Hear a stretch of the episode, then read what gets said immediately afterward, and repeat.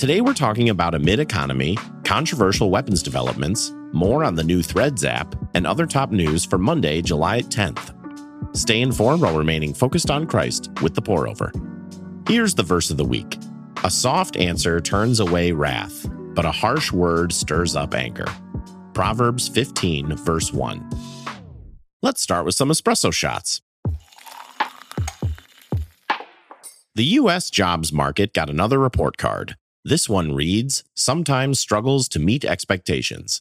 Employers added two hundred nine thousand jobs in June, less than the expected two hundred forty thousand. This continues a thirty-month streak of job growth, but is also the fewest number of jobs added during that streak. Here's some other stats. Unemployment fell from three point seven percent to three point six percent. Prime age labor participation, the amount of people ages twenty-four to fifty-four who are working, rose to eighty-four point five percent, the highest level in twenty-one years, and wages increased four point four percent from a year ago. Investors are worried the room temperature report was still warm enough for the Federal Reserve to begin raising interest rates again later this month. The stock market closed down around one percent last week. Too often, we let eternally insignificant things like the ups and downs of the stock market or strength of the economy control our mood and behavior. Seeking to steward money well is a good thing, but our hope is in Christ, not our finances. Psalm one forty-five, verse thirteen says, "The Lord is faithful in all his words and gracious in all his actions."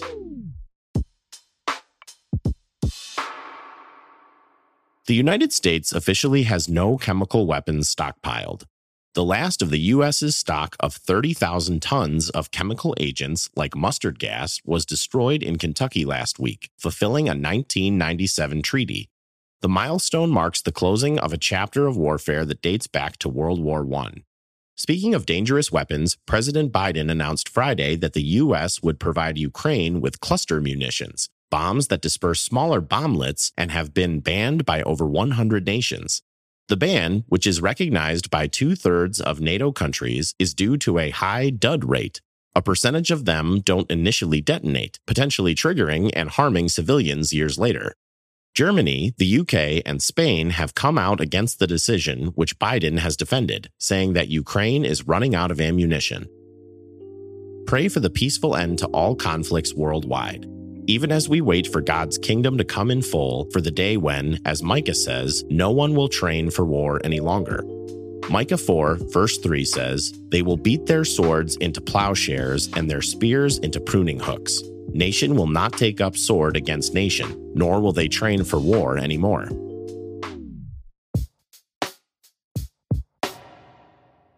Twitter's got a new app on its tail, Feathers. Despite being the new social media kid in town, Zuckerberg's Twitter alternative, Threads, scored twice as many initial downloads than Pokemon Go and Call of Duty Mobile, the previous record holders for biggest app launch. Zuck announced that more than seventy million people have made accounts as of Friday and promised to build out the app quickly. It's currently a bit threadbare, with minimal features and no ads. Broadly speaking, Threads is pulling in a very general audience while Twitter attracts a more news-focused crowd. Whichever microblogging app gets your thumbs-up emoji, consider that it may be legally binding. A Saskatchewan farmer responded to a contract with a texted thumbs-up instead of a signature, and a Canadian judge told him, "Sorry, but that's binding." Here's a verse to consider no matter what social media site you're scrolling. May the words of my mouth and the meditation of my heart be acceptable to you, Lord, my rock and my redeemer. We're foregoing a sponsor on today's episode to ask for a favor. If you enjoy this podcast, will you give us a five-star review on whatever platform you're listening on? It only takes about thirty seconds, and it really helps us out. If you're still not sure that we're your cup of tea or coffee, then email us feedback at news at thepourover.org. That's N E W S at thepourover.org. We'd love to improve and earn your five-star review. Thanks for your time. In other brews, here's a rapid round of updates. Robert F. Kennedy Junior's presidential campaign raised three million dollars in the final three days of the second quarter. The sixty-nine-year-old remains a long shot in the Democratic primary against President Biden, but Kennedy is polling around fifteen percent of Democrat primary voters, a historically impressive number against a sitting president of the same party. Big Brother is baking baguettes. A new French law will allow police to remotely activate cell phone cameras and microphones to gather info on some suspected criminals. Critics say it's permission to snoop and too large of a violation of privacy. Advocates say it will rarely be used and could help catch dangerous criminals. Swifties were enchanted by T-Swizzle's Friday release of Speak Now, Taylor's version, which became the most streamed country album in a single day ever and the most streamed album of twenty twenty-three.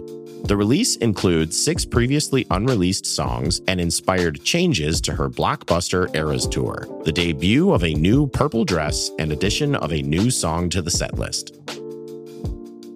President Biden Air Force One off to Europe yesterday to bolster international support for Ukraine.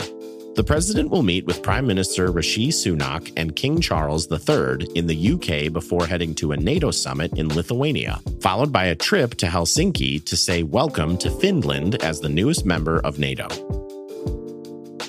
Watch out for rubble in the Netherlands. The Dutch government has collapsed. For eighteen months, the Netherlands have been ruled by a four-party coalition, but the coalition has fractured over insurmountable differences on immigration policy. Prime Minister Mark Rutte tendered his resignation to King Willem Alexander in The Hague on Saturday, and new elections are expected in November. That's all we have for today. Thanks so much for listening.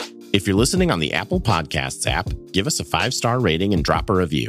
If you're listening on Spotify, give us a follow and hit the notification bell to never miss a new episode. We appreciate your support and hope you have a great day. We'll see you on Wednesday.